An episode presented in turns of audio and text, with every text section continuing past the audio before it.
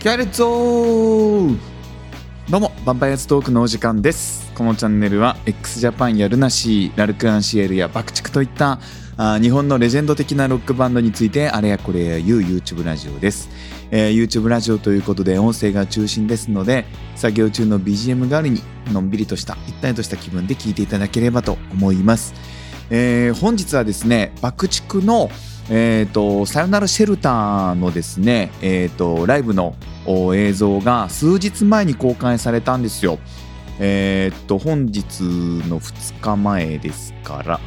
あーしまったどっか行っちゃった。あ やばい。あーえっ、と本日が3月の1日なんですけれどもなのでまあ2月の29とかですか？あ8とかですか？そのぐらいに公開されてまあ見てない方はいらっしゃらないんじゃないかなと思うんですけど私のチャンネルの視聴者様にですね。えーお目が高い方が多いですので見てらっしゃるんじゃないかなと思うんですけども、まあ、もしね見てない方がいらっしゃったら絶対見てほしいので、あのー今回ちょっと動画を撮らせていただきました。まああの2日前に公開されてますのでもう見られてるという方も多いでしょうし私ももう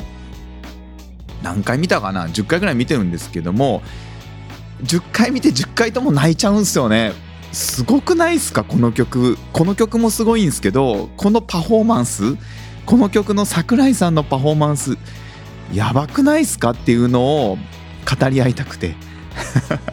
語り合うって言っても私が一方的に独り言のようにあのワイワイワイワイ言うだけなんですけどもまあそういう YouTube ですからね。これはまあ許していただきたいんですが。もともとね「さよならシェルター」っていう楽曲自体は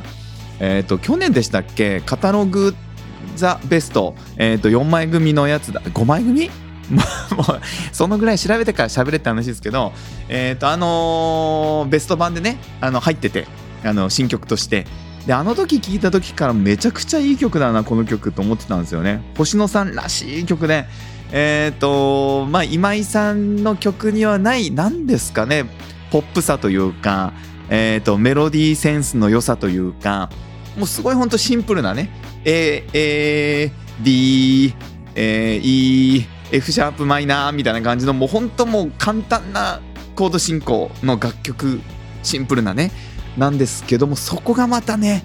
切なさというか何なんでしょうね。やっぱ天才ってこういう曲作るよなっていう感じがあってですね。その誰にでも作れそうで作れない曲というかめちゃくちゃシンプルなのにこんなに美しいというか、まあ、シンプルだからこそ美しいというか30何年間も音楽やってきて、えー作曲やってきてでまだこんなピュアな曲が作れるんだっていう、まあ、まずその星野さんの作曲能力の高さっていうのに驚いた記憶があって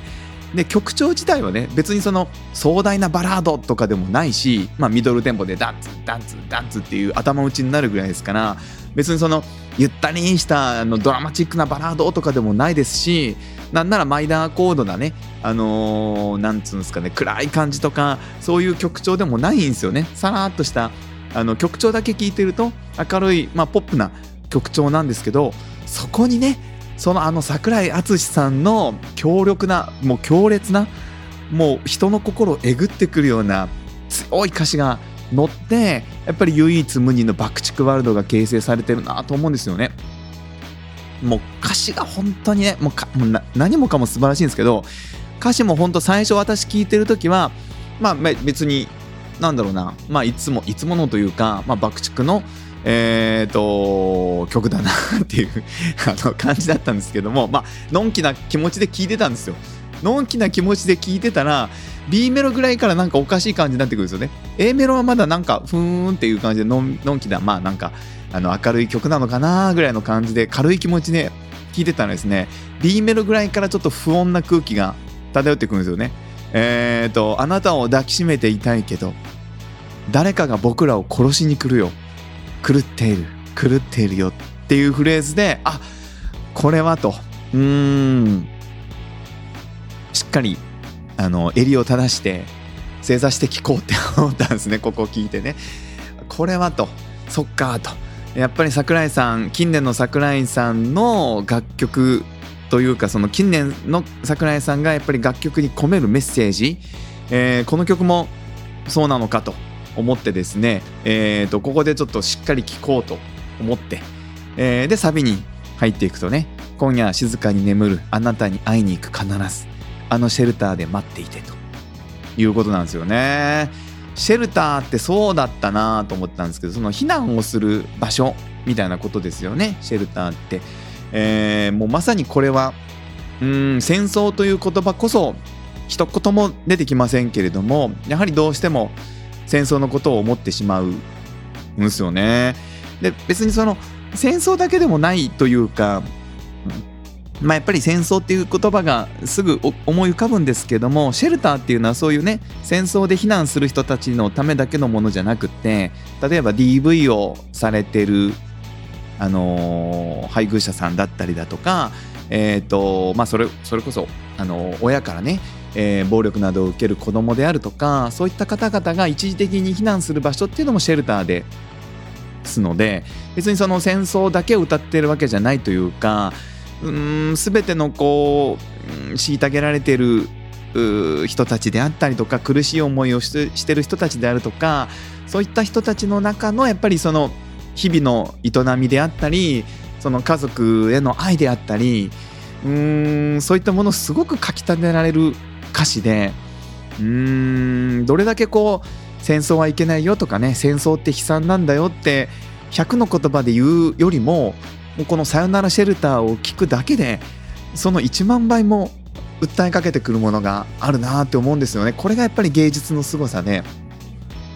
戦争反対っていう言葉よりも何百倍も何千倍も何倍倍もこの曲聴いた方がうーんやっぱ戦争なんかしちゃダメだなっていう気持ちにさせられるし、えー弱ってる人を助けたいなっていう気持ちにさせてくれるんですよね。それを爆竹がやってるっていうのがすごいですよね。あの暗黒王子とかあ言われてた爆竹がうーん何よりもそのどのバンドよりもどの楽曲どのアーティストよりも、えー強く愛であったりとかあ人をこう救うというかですねそういったものをテーマにした曲を歌ってるっていうのが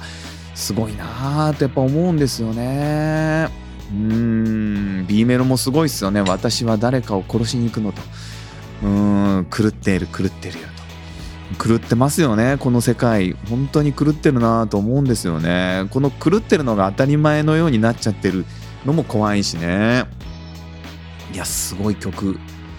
ですよ。この曲はもうなんかあの後期の爆竹の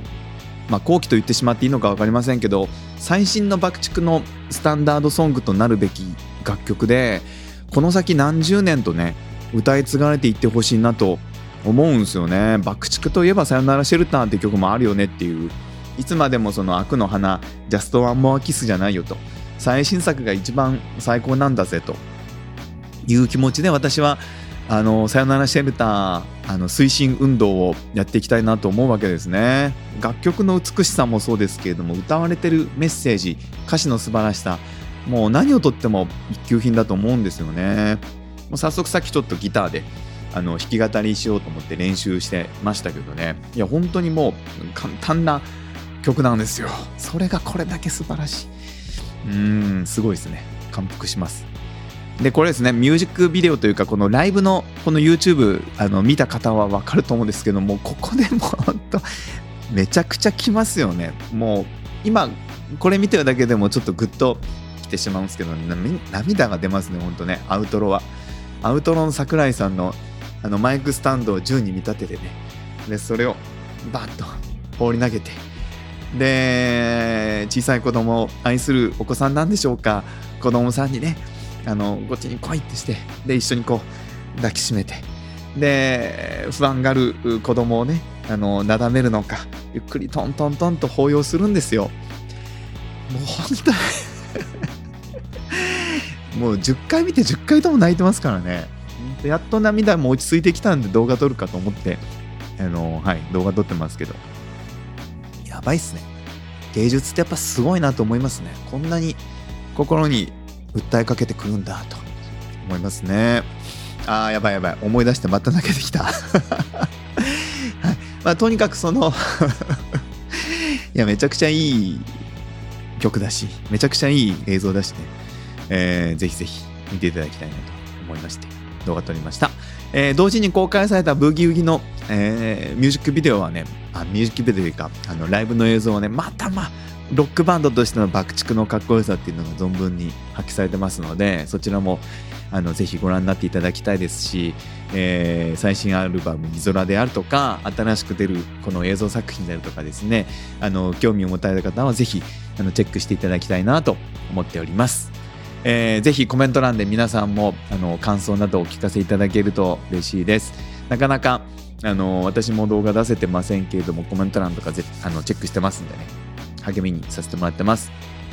えー、とまだチャンネル登録されてない方はぜひチャンネル登録とこの動画良ければあ高評価もいただけますと、えー励みになります。また次の動画でお会いしましょう。